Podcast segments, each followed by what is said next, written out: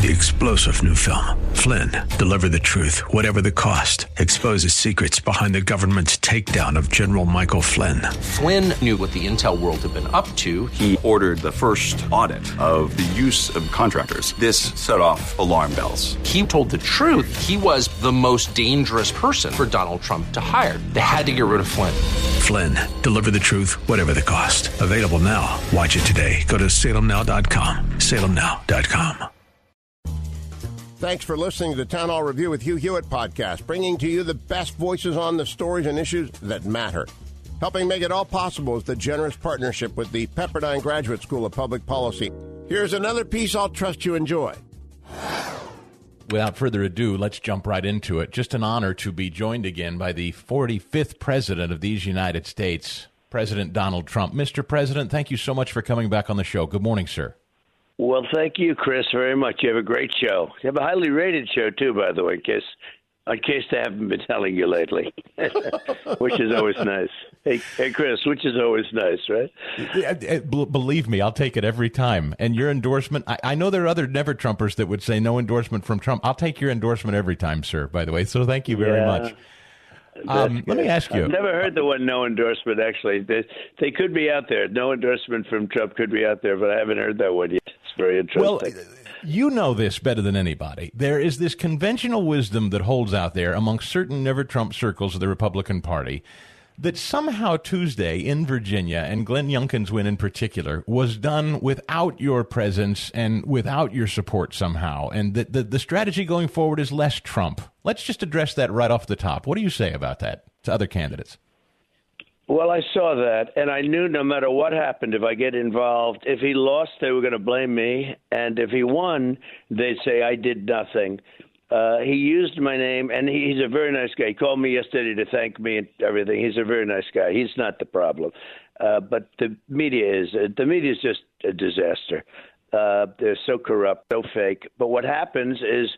Uh, he used me for the endorsement and he was very open about it. Okay, after the endorsement, he went quiet a little bit. Uh, still was very respectful, very good. Uh, asked me for help, told me what his plan was. Uh, I wouldn't say I disagree with it. Uh, I would say generally it doesn't work. Generally, it d- just doesn't work. But uh, you know, the endorsement. Without the endorsement, I will tell you, he would have received hundreds of thousands of fewer votes. I made a call, a tele-rally, the night before the election. I was all on board and made a call, and we had hundreds of thousands of people voted because of that call. Uh, it was a tremendous success, and he ended up doing very well. We energized the base, and there's never been a base like this. But now I know that because he wasn't out there going wild, and I'll tell you who was going wild was Terry McAuliffe. Everything he did was Trump, Trump, Trump, Trump, and he lost. So by using my name, he lost. And no, I think it had a huge. I don't think. I know it had a huge impact. If he didn't have my support, he would have lost by hundreds of thousands of votes. I know that. I mean, there's no question about it. And you know, I don't know if you saw the stat where I'm 120 and two, and I'm actually, I think, if you add it all up, about 148 and two or three. So 148 wins when we endorse and when we, you know, help somebody. But for the most part, we've won almost every race. We won a race also yesterday. We won a race, as you know, in Ohio the day Yes. before. Uh, we won the congressional race. We run, won the Staten Island Borough President race, which is a big deal in New York. Staten Island, Vito Fossella, uh, and that was a race that we won. And we won a, a Hialeah uh, uh, race, which is sort of interesting when you say Hialeah and you, we won a race, and because they have the big track there. But we won uh, for the mayor.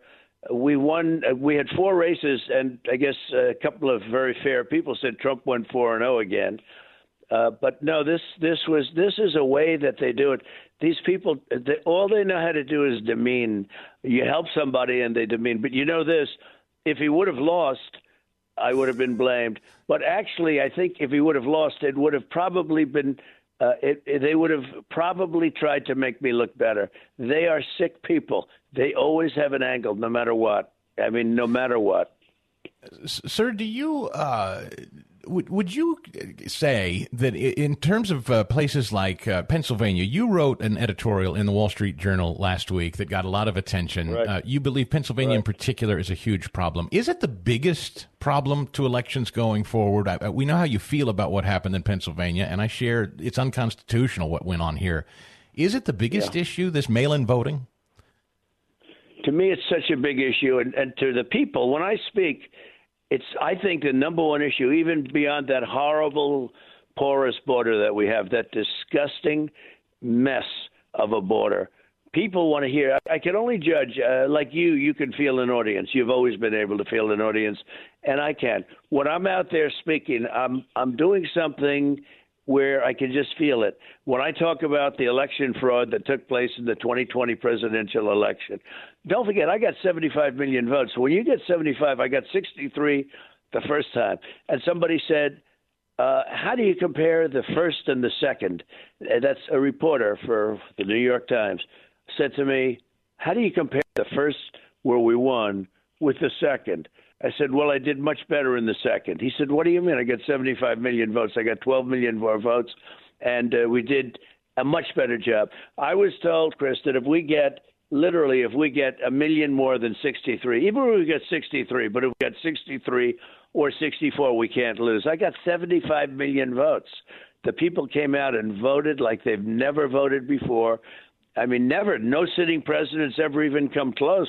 And we ended up losing and when you look at the polls closing, look at Pennsylvania. What happened with the with the closings, with the Philadelphia stuff that took place, with the vote counts, with everything. I mean, Pennsylvania is terrible.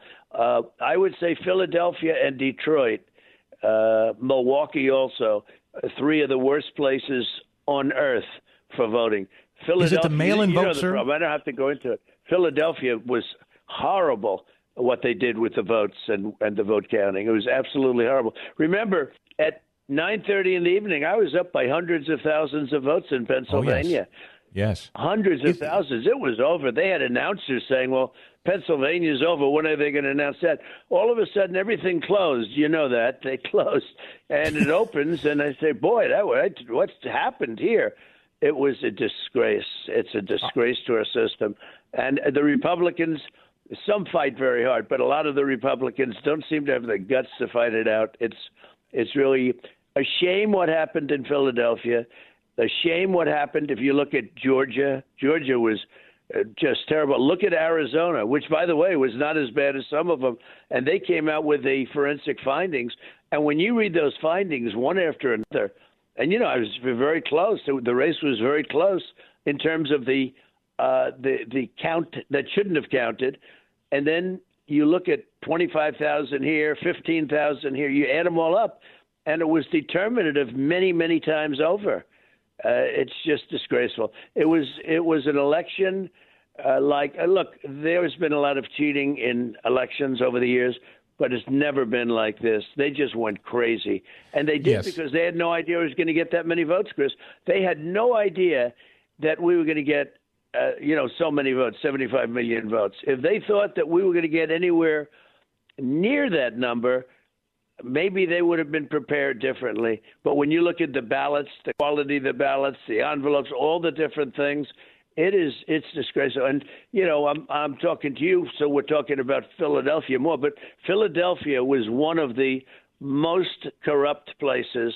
Uh, I would say perhaps superseded by Detroit. Wow. I, you know, Mr. President, I asked people to submit questions uh, with you coming on, and overwhelmingly, a number of people wanted me, first of all, to pass along their thanks to you for uh, grateful citizens that Thank were grateful you. for your presidency. People asked me, though, Mr. President, and it's an interesting one. Are you are you angry? Do you feel a self uh, a, a bit of self satisfaction as you look at? I know you don't want to see the country harmed or hurt, but do you feel is there a bit of "I told you so" in you, or how do you view what's going on right now and the fact that the election went the way it did, do you feel? Yeah. What do you feel? Do you feel sad for the country, or do you feel satisfied yeah. that I told you? What is it? I think I have all of those emotions. Uh, I'm I'm more sad.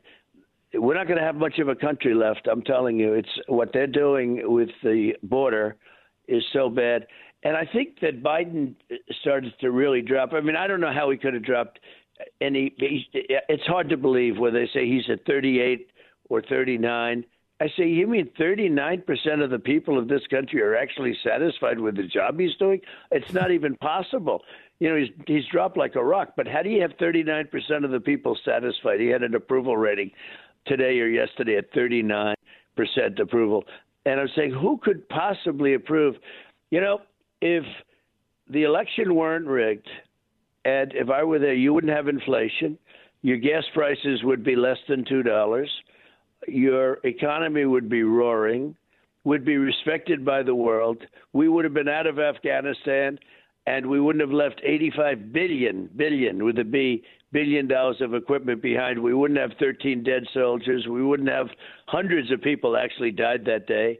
Uh, but we also had 22 soldiers where they were really, really uh, horribly injured. You know, arms and legs missing. One soldier, uh, one arm and two legs missing. You know, nobody even talks about them. You wouldn't have had, had any of that. We would have had. We would have been energy independent, which we're no longer energy independent. I mean, in California, it just hit seven dollars and seventy cents a gallon mm. for gasoline. And yes. the country, the country is a disaster. And now they're talking about giving people that came into the country illegally four hundred and fifty thousand dollars apiece. These people are absolutely crazy. They're crazy. Mr. And our Mr. country, our country can't sustain this. If if you were let's let's pretend for a moment you're you're you're seated behind the Resolute desk. You're in the Oval Office this morning. Something like the supply chain. What is something the President of the yeah. United States could do today to fix the supply chain issue, in your view? Well, first of all, on the supply chain, I never even heard about the supply chain. We wouldn't have had a supply chain problem. That's caused by the mandate. It's caused by a lot of different things. But I think the mandate really hurt, you know, where people aren't allowed to work, they're not allowed to go, they're not allowed to do what they're doing. But it's caused by a lot of factors. It's caused by disrespect to our country. But when you hear about the supply chain, change, you never heard anything about that. You never heard about bombers flying over Taiwan when I was president. They weren't flying over Taiwan.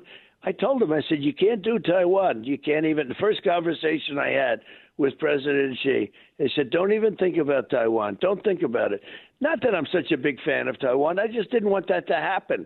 And I let him know it. And he respected me that he didn't do. I mean, now every day you have a 100 bombers flying over Taiwan and he'll wait till after the Olympics. So you know, I've been pretty good at uh, prognosticating. Uh, he'll wait till after the Olympic, Olympics and he'll do something. Okay, he's not going to do it before the Olympics. Right now, they're very safe, despite all the bombers flying, because he doesn't want to screw up the Olympics.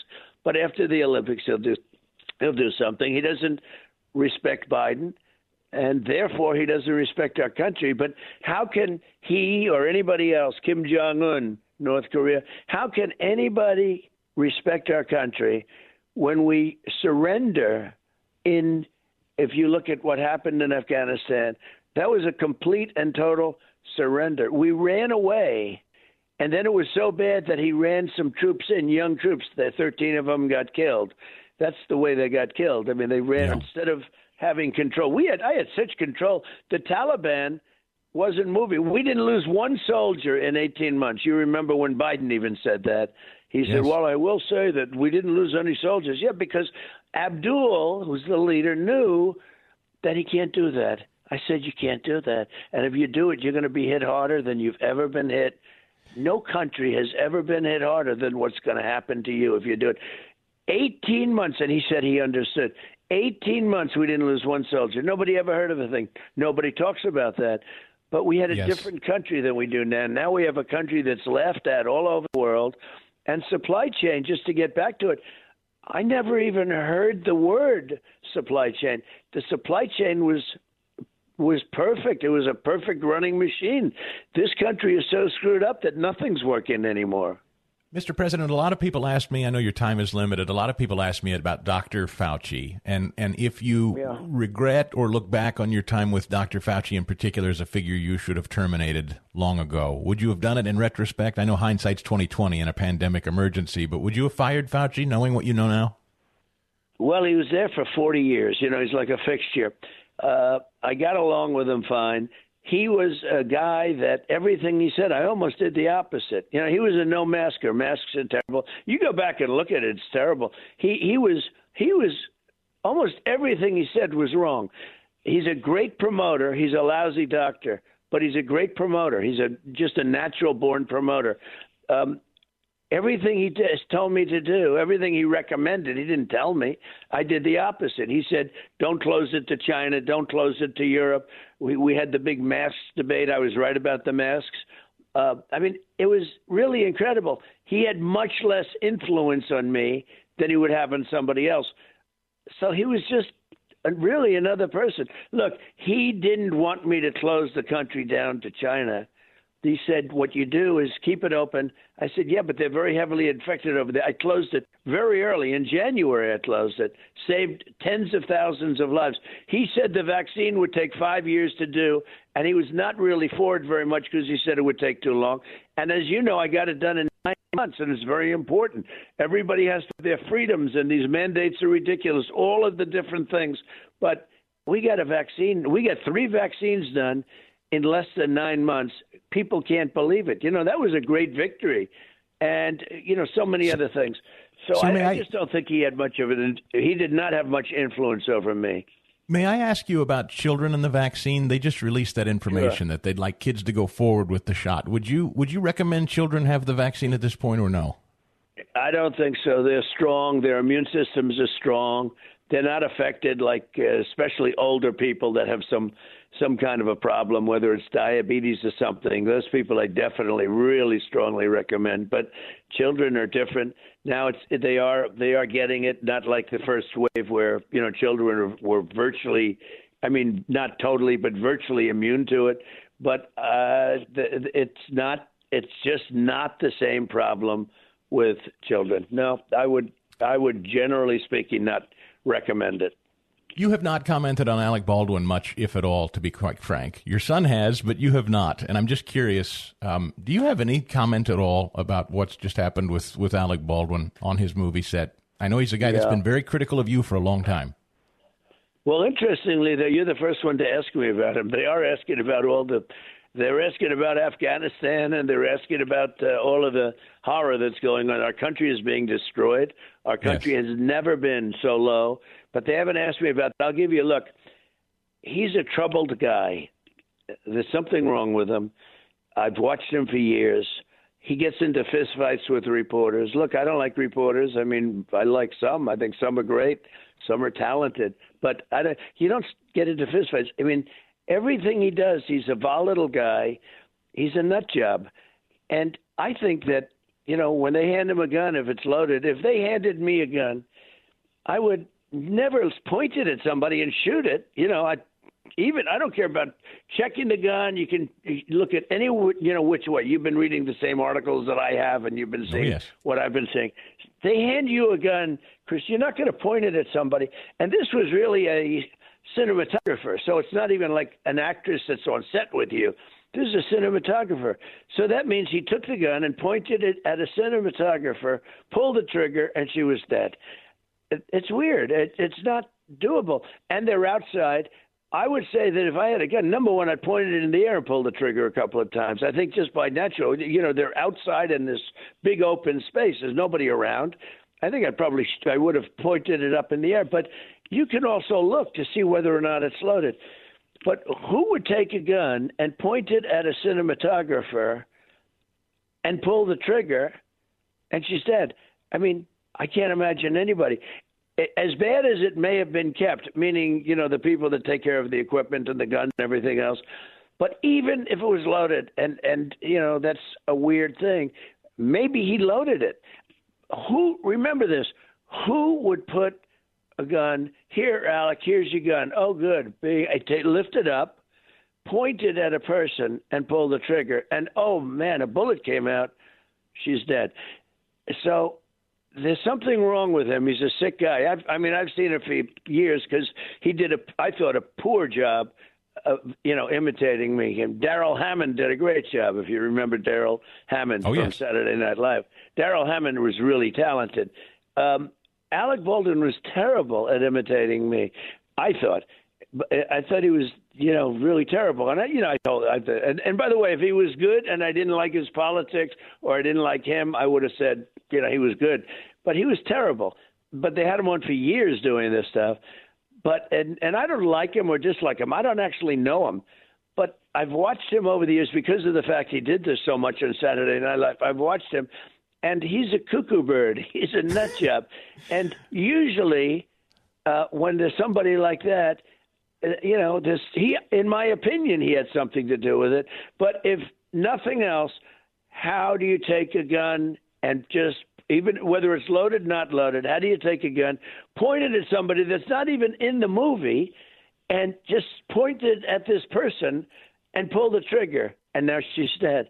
Well, Mr. Um, President, I, I ask you yeah. only because I know you're from entertainment, and uh, he was a big critic for a long time, so I wanted to know. Uh, you got to run, but I know that uh, this audience wishes you well, and uh, we hope the First Lady is doing very well, too.